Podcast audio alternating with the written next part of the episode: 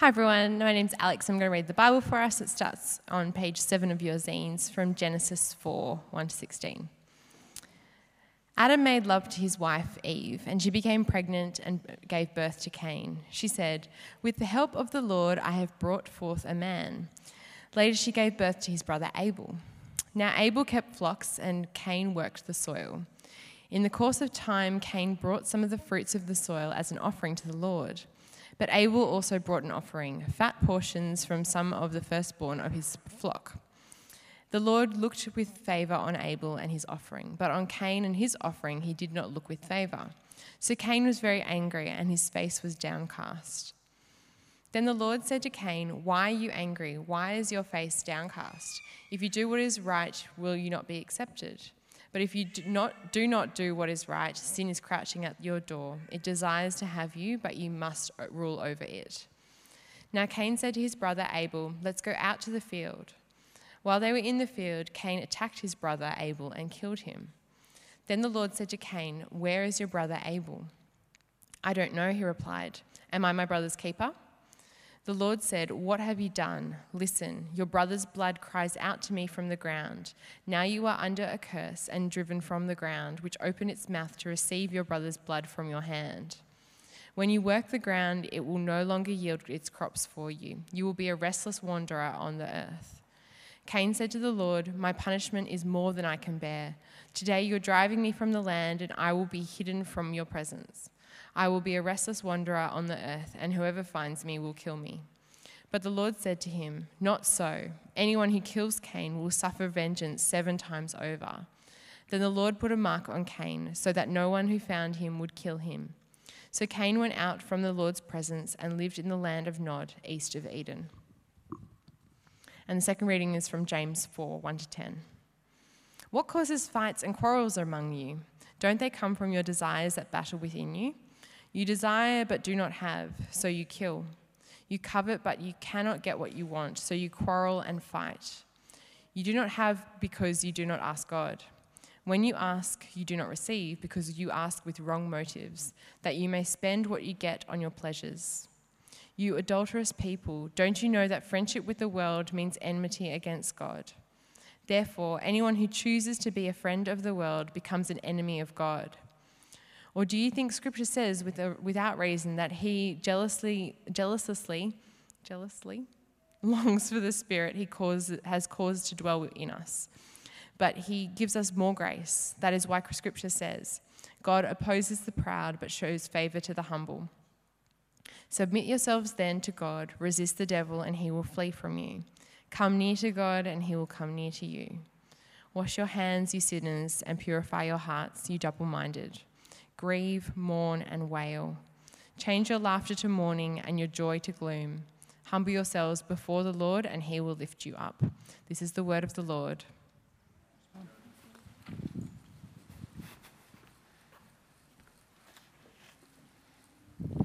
I'll take this one. Great to be with you. My name is Rowan. If I haven't met you,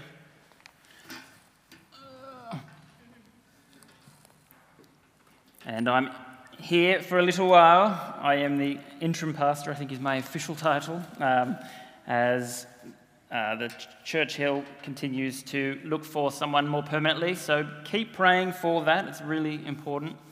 Um, so pray for Justin and the team here and the wardens as they make that decision. Um, we're going to be looking at Genesis 4, so keep it open. It's on page 7. And then there's an outline for you on the next page.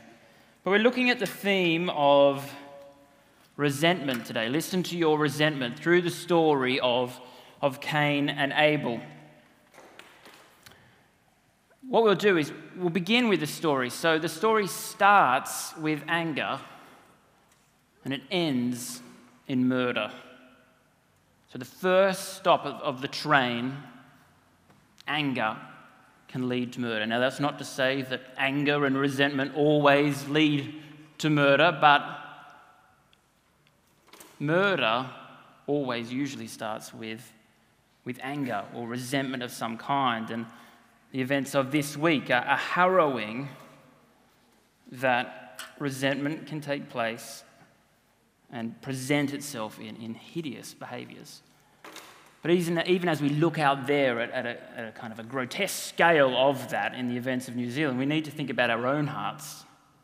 That even in our own hearts, anger can lead us to all kinds of, of silly behaviors. We can do dumb stuff, can't we? I certainly can. All coming from a place of anger and resentment. So it might just be helpful to start with to think about what is resentment. And by resentment, I mean, I mean the bitterness that we can harbor,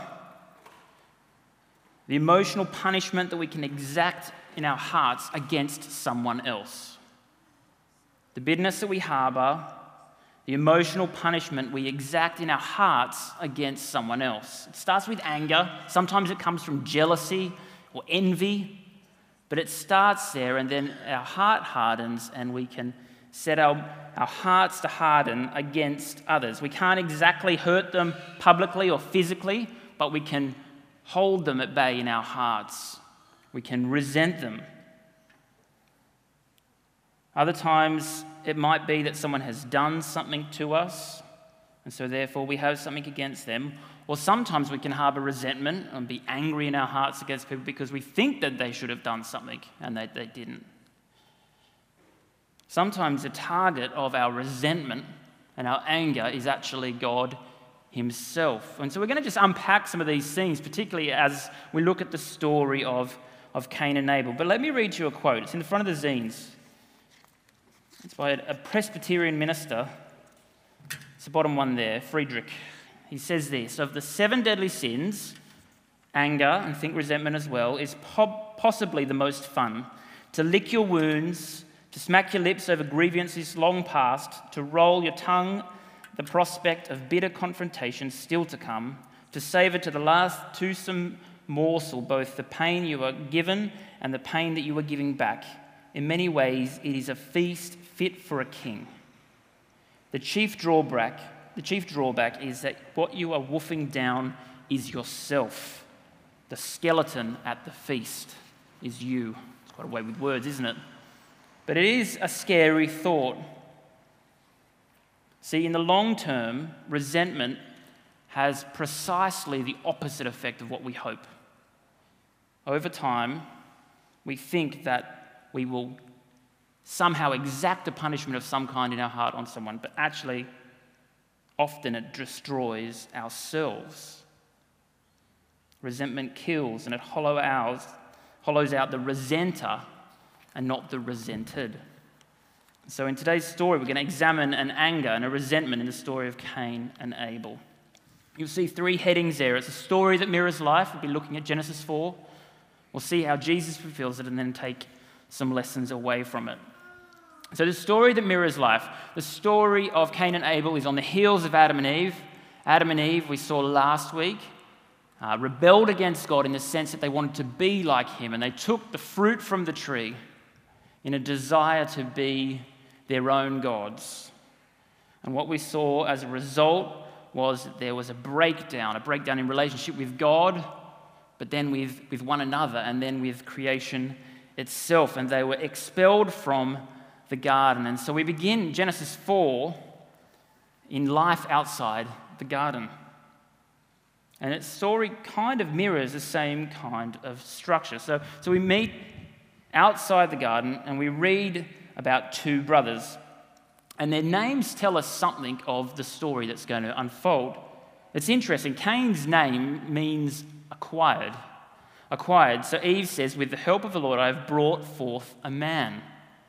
So Cain came from the usual means, Adam and Eve. But here, it also says that, that God has brought forth a man that is with the Lord's help. See, God could have give, called it quits on humanity, but he's, he's opening up the story. There's a new chapter. That's why Cain's name means, means acquired. The story continues. God hasn't given up. And then, interestingly, Abel's name means vapor or mist. I think he did a series in Ecclesiastes a few years ago, and it's the same word. It means vapor or mist, the idea of that human life is transient. It's here one moment and, and gone the next. And in, in these two names, we get a little bit of a picture of some of the themes that are coming up. And the story doesn't give us a lot of information about their lives. We're told that they're brothers, we're told their occupations. Cain is a farmer, Abel is a shepherd. And we're told that they bring an offering to God. And what that tells us is, although they are farmers and shepherds, they are also worshippers. That's something of what it means to be human. Humans are hardwired for worship, it's a base reality of human beings. A few weeks ago, we looked um, at a quote from uh, The Atlantic. A writer named Derek Thompson says Some people worship beauty, some worship political identities, others worship their children, but everyone worships something. We all worship something. And in that article, he speaks of workism as one of the most potent new religions competing for our congregants. So we all worship, that is, we all bring our offerings, we all make sacrifices for the things that we ultimately value. And that's what's going on here. Cain and Abel bring their offering to the Lord. See, God delights in the offerings of his people. In the Old Testament, they were physical offerings. In Christ, we celebrate Christ's offering for us, and then now, as Christians, we offer ourselves as living sacrifices. God delights in the offerings of his people. So Cain and Abel bring their offering, as it were, to God. Cain first, in verse 3, it says, brought some of the fruits of the soil. Some of the fruits of the soil.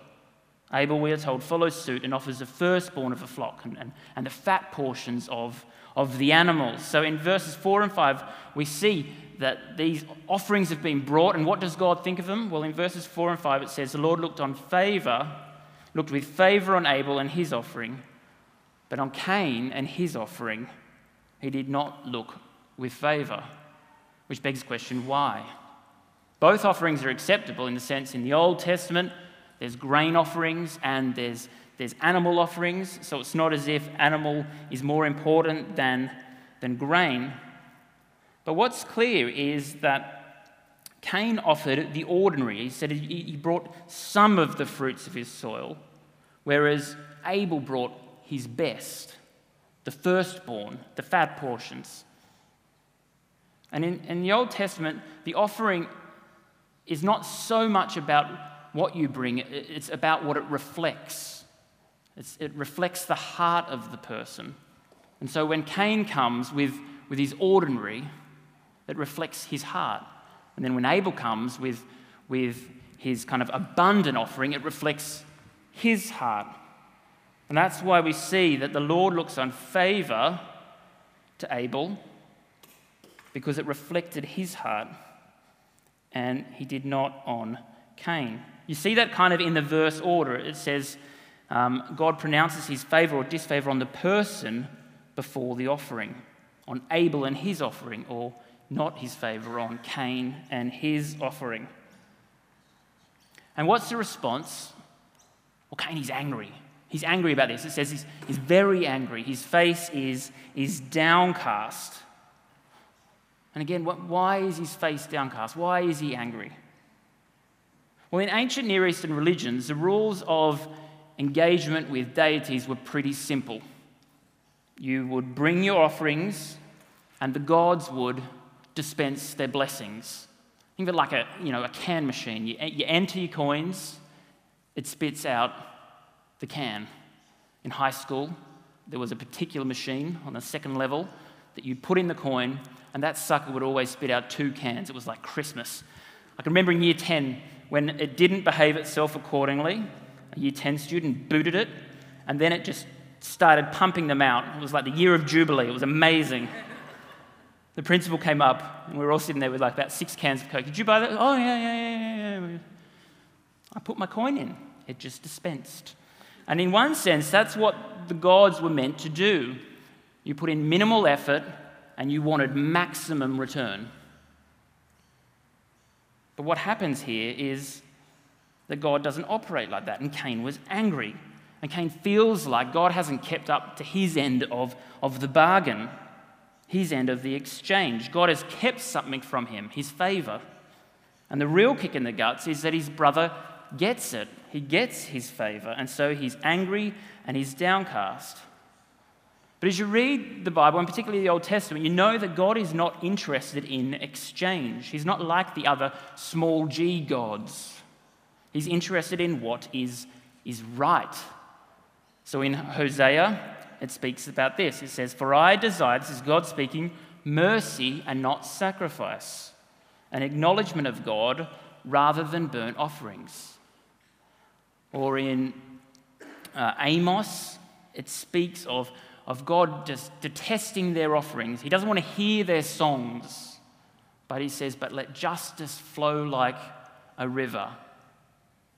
God wants a right heart and offerings to come from doing what is right, from a right heart with right desires.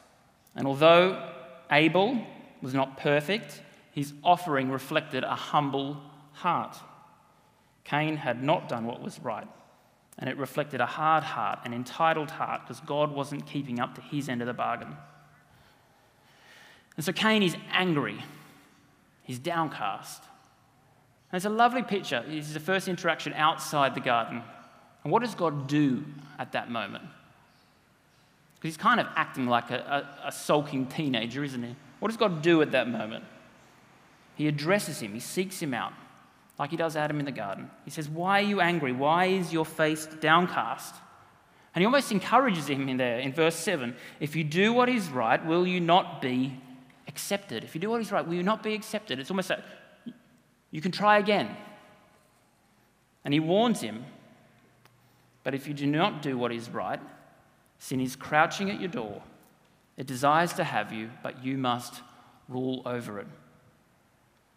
He presents a choice to him to do what is right or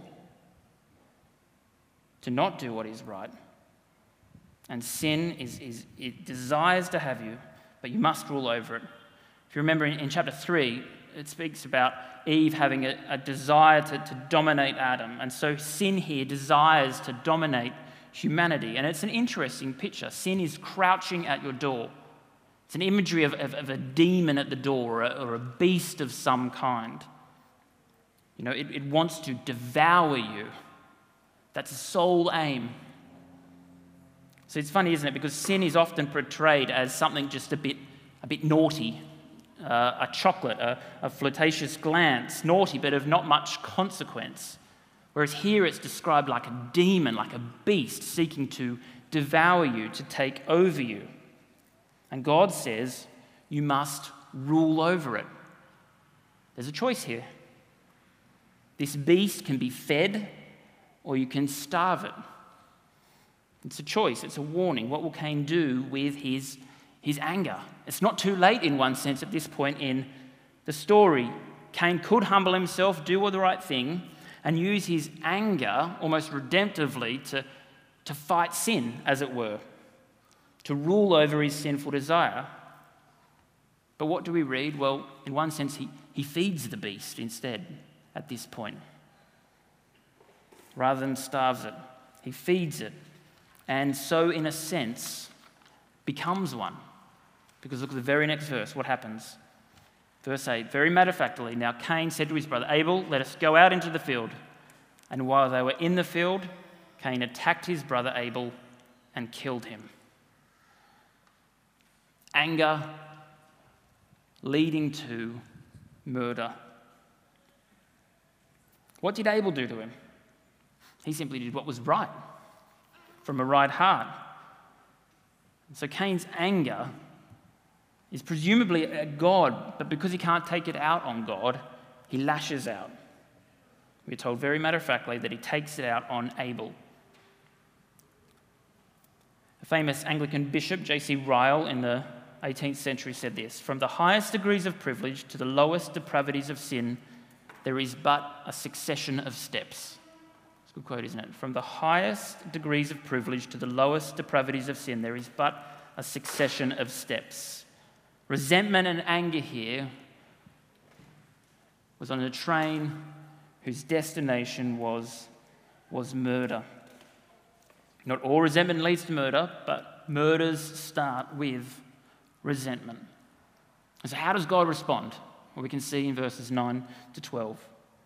Like in the garden, God introduces his judgment with, with a question The Lord said to Cain, Where is your brother Abel? How does he respond? I don't know, he replied. Am I my, am I my brother's keeper? This is kind of the, the sulking teenager again. It's this kind of whatever moment. Am I my brother's keeper? And, and, and that language, that question, is even used today when we want to kind of coldly disassociate ourselves from the responsibilities that we might have for one another. Am I my brother's keeper? But the reality was, he, he was to be his, his brother's keeper. Humanity was made in God's image to keep the garden, and part of keeping that garden was keeping one another. Yet he'd failed that, and he conceals his sin with indifference. And the Lord directly speaks to him. He says, Listen, what have you done? Listen, your brother's blood cries out to me from the ground. Abel, whose name means vapor, is gone like the mists. Gone, but I think it's encouraging here, but not unheard. For his blood cries out from the ground. And as a side point, but an important one, no, no injustice goes unheard by God. Think of the events of this week a gross injustice.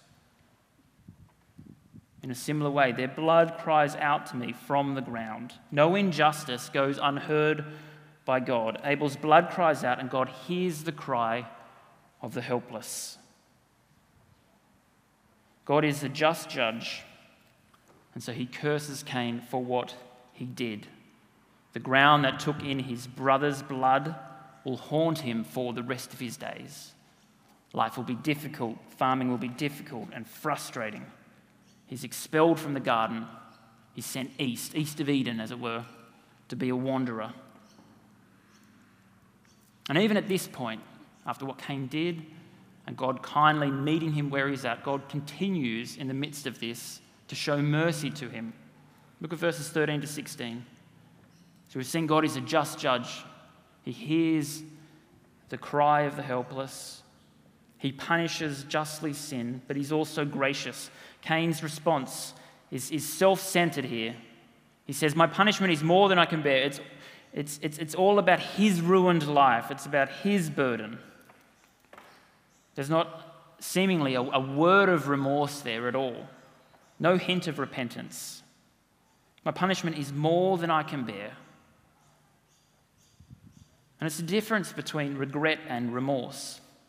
So, what does he fear? He fears that he will be restless. He fears that he will be pursued. He fears that he will be hunted. So, he seems to regret the consequences of his actions, or the unpleasant consequences of his actions, but he seems to show little care or remorse for the act itself. And again, we should, we should as we read this, I know it's, it's a, a kind of a hyper example in one sense, but in a similar way, often we too, can't we? I certainly do. I can regret the unpleasant consequences of something, but I might not actually be sorry for it truly, remorseful or repentful. See, he was deserving of no kindness.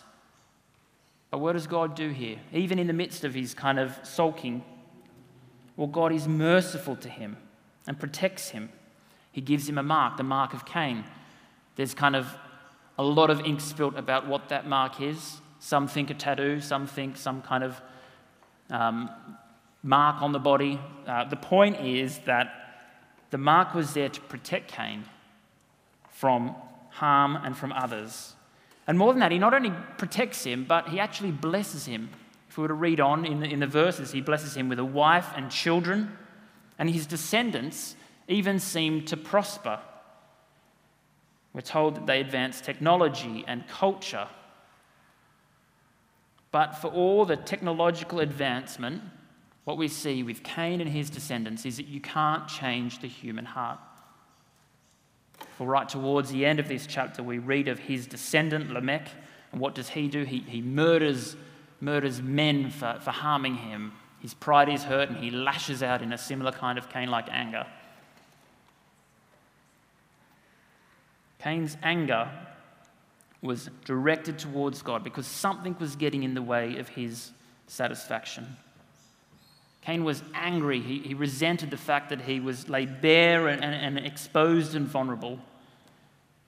And he resented the fact that he felt out of control. And he fed his resentment, his anger, and it ended eating him up. Well, as we think about how this story is fulfilled in Jesus, and, and we need to think through, you know, what kind of implications we can draw for ourselves, I think it's, it's important to draw attention that we're, we're, literally, we're literally one generation outside of the garden, and this is the state of play. We've got resentment, we've got anger, we've got violence, we've got murder. And I think the person that we should identify with here is, is Cain, because in that sense, we, we, bear, we bear the family likeness. Now, we might not be the same in degree, but we're the same in kind. We may not have murdered, but we have been given to resentment and anger. And as we come to the New Testament, it's interesting, isn't it? Jesus ups the stakes, right? In Matthew 5, he says, You have heard it that was said to people long ago, You shall not murder, and anyone who murders will be subject to judgment. But I tell you, anyone who is angry with a brother or sister will be subject to judgment. Anyone who says, You fool, will be in danger of the fire of hell. It's a, it's a sobering thought, isn't it? Maybe different in degree, but same in kind. The reality is, sin dominates everything. The reality is, we, like, like Cain, rather than ruling over the beast, we've fed the beast and indulged anger and resentment. Like Cain, we are helpless, but for the grace of God. And the wonderful picture we get here is that God is gracious, even in the midst of, of the mess. He's the hero of this story, as it were. And I think even in this passage, you see hope in this text. God does not give up on humanity. If we read to the end of the chapter, after outlining Cain's family, we read these words in verse 25 Adam made love to his wife again, and she gave birth to a son and named him Seth, saying, God has granted me another child in place of Abel, since Cain killed him. Seth also had a son, and he named him Enosh. And at that time, people began to call on the name of the Lord. As you read through Genesis, there's, there's these little glimmers of hope. So in chapter 3, there was a glimmer of hope that there was one who would one day rise up to crush the head of the serpent. And then in this chapter, you see the glimmer of hope that that, that seed line, as it were, is following through Seth and Enosh. And it'll go through the family line of Noah and the genealogy will stretch right forward to go to the Lord Jesus himself. So there's hope in the text. It's not a full picture of everything that's there, but it's the hope that we're meant to hang on to. That there is one coming who, unlike Cain, will not be dominated by sin, but will dominate sin once and for all. There's one coming. And at that time, they began to call on the name of the Lord. And Paul echoes that in Romans 10, where he says, Everyone who calls on the name of the Lord will be saved. So in Genesis, we see that salvation is promised. There's a, there's a line of hope, a seed of hope of one that was coming to crush the head of the serpent, to, to overturn, to dominate sin. And that one was Jesus. And everyone who calls on his name will be saved. And Jesus does what Cain should have done, where Cain coldly responds Am I, my, my, am I my brother's keeper? Paul shows us how Jesus is a true keeper of his brothers and sisters. In Romans 5, he writes, But God demonstrates his own love for us in this while we were still sinners, Christ died for us. Cain shed the blood of his brother, but Jesus shed his blood on the cross for those who were still sinners, who were God's enemies. And unlike Abel, whose blood cries out for justice, Jesus' blood cries out as satisfaction of justice and for our justification.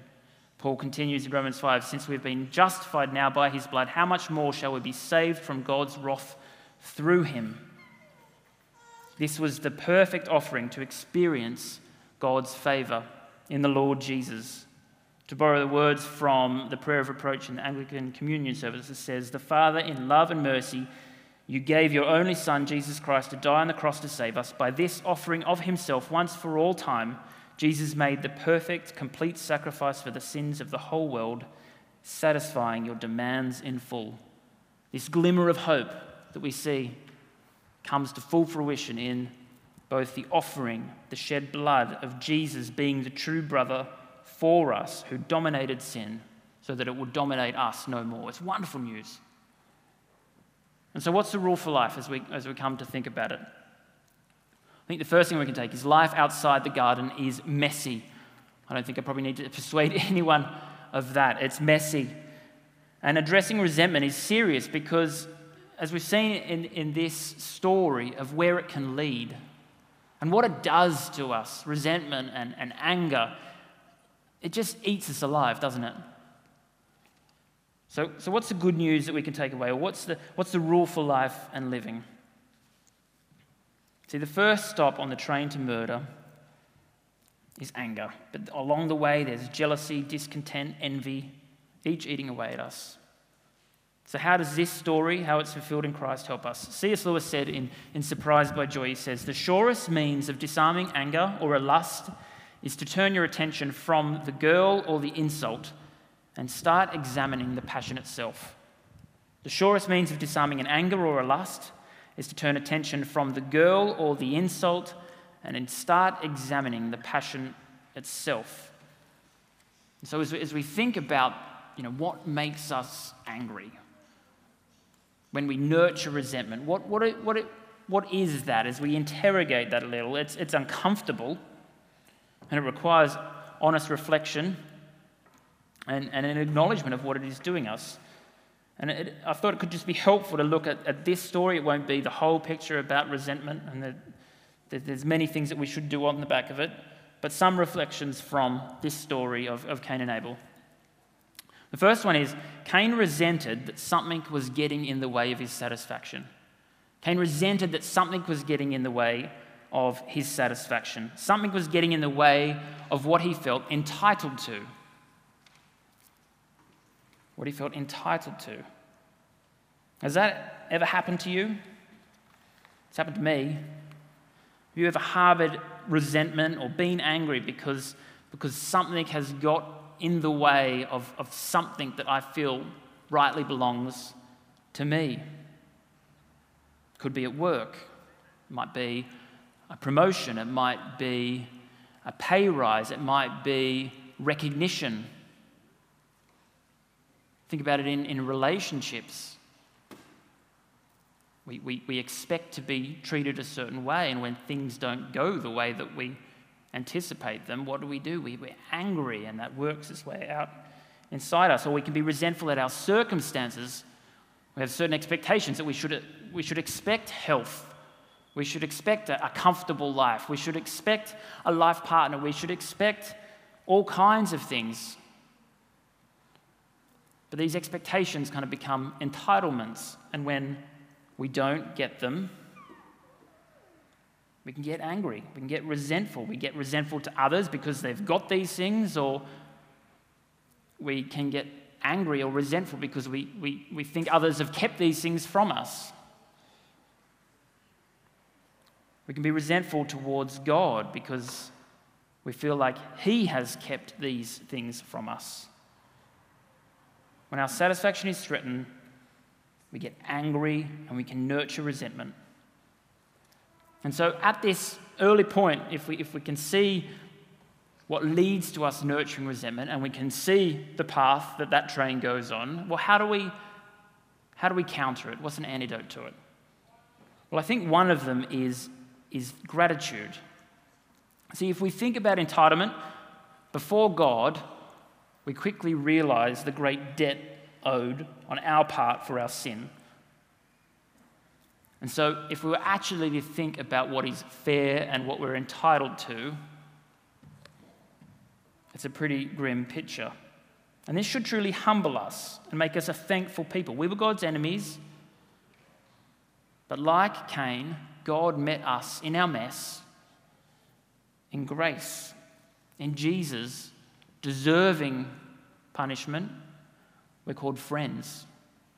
We're forgiven. We're made right. We're given His Spirit. We're given blessings. And so we should be a people marked by, by gratitude. I remember a few years ago, a long time ago, actually, when we were first married, I, um, I, was, I was a bit down. And um, I remember speaking to an older saint at the church where we were at. And he, he told me very matter of factly to go away and every morning thank God for 20 things and then come back to me. And it, it was just such an interesting exercise in the sense that in the midst of my circumstances, I'd become so consumed with myself that, you know, as you begin to just rattle through, thank you for today, thank you for my bed, thank you for the roof, thank you for my family, thank you for Weetabix. You, as you see those things, you, you begin to come out of yourself and you see the overflow of God's generosity, but then you think about what we're actually entitled to. We're God's enemies, but in Christ, He's brought us near. As we start to thank God for what He's done for us in the Lord Jesus, it not only takes us out of ourselves and frees us from resentment somewhat, but it can overflow in charity towards others. We have been granted this kindness, therefore, we are able to grant kindness to others. It can even help us to think about forgiveness. Now, forgiveness is, is hard work, but for those who are forgiven, well, we can forgive, and we're going to say the Lord's Prayer later. And, and part of that picture is forgive us our sins as we forgive those. And the wonderful picture there is that God forgives us, and in gratitude to that, we can even forgive others. Now, there's not enough time to go into that, and it can be tricky, and we can be hurt and, and a victim in real circumstances. But gratitude helps us, it resources us in ways to deal with our anger and resentment and to forgive. Secondly, and, and more succinctly, Cain resented being exposed and vulnerable. See, he was exposed and he was, he was highly vulnerable at that point. He'd been called out, as it were. God had called him out.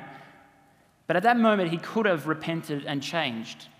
God gave him the choice. But at that moment, what does he do? He, he hardens, he doubles down, he lies, he murders and denies.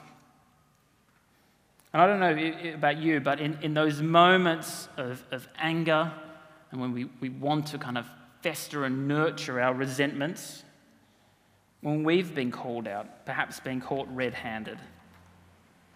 We've not done what is right or best. You feel exposed, you feel vulnerable, you feel fearful in one sense. What do you do?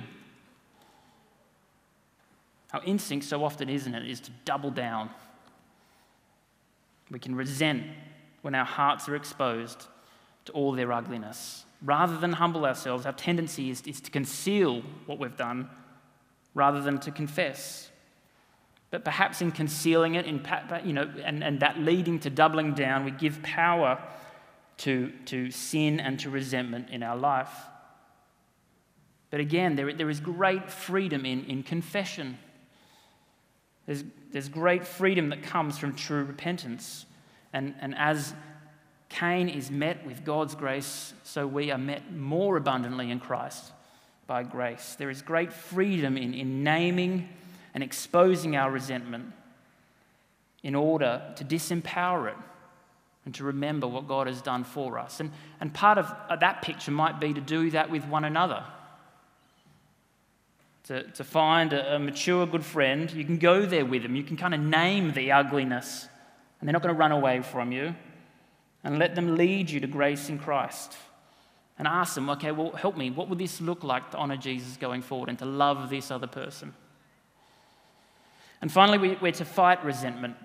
Passage here, James 4, talks about what causes fights and quarrels among you. Don't they come from the desires that battle within you? Desire in the New Testament is not necessarily a negative work, but it's the object of desire where it gets all skewed. Anger can be a good thing if it's used for good purposes, but when anger attaches itself to the wrong object, it can lead to all kinds of devastation. When resentment attaches itself to things, it can lead to devastation. Sin desires us, but here we read in Genesis that we are to rule over it. That was God's word to Cain. How much more true of that is, is that true of us in, in Christ? See, Cain fed rather than starved the beast.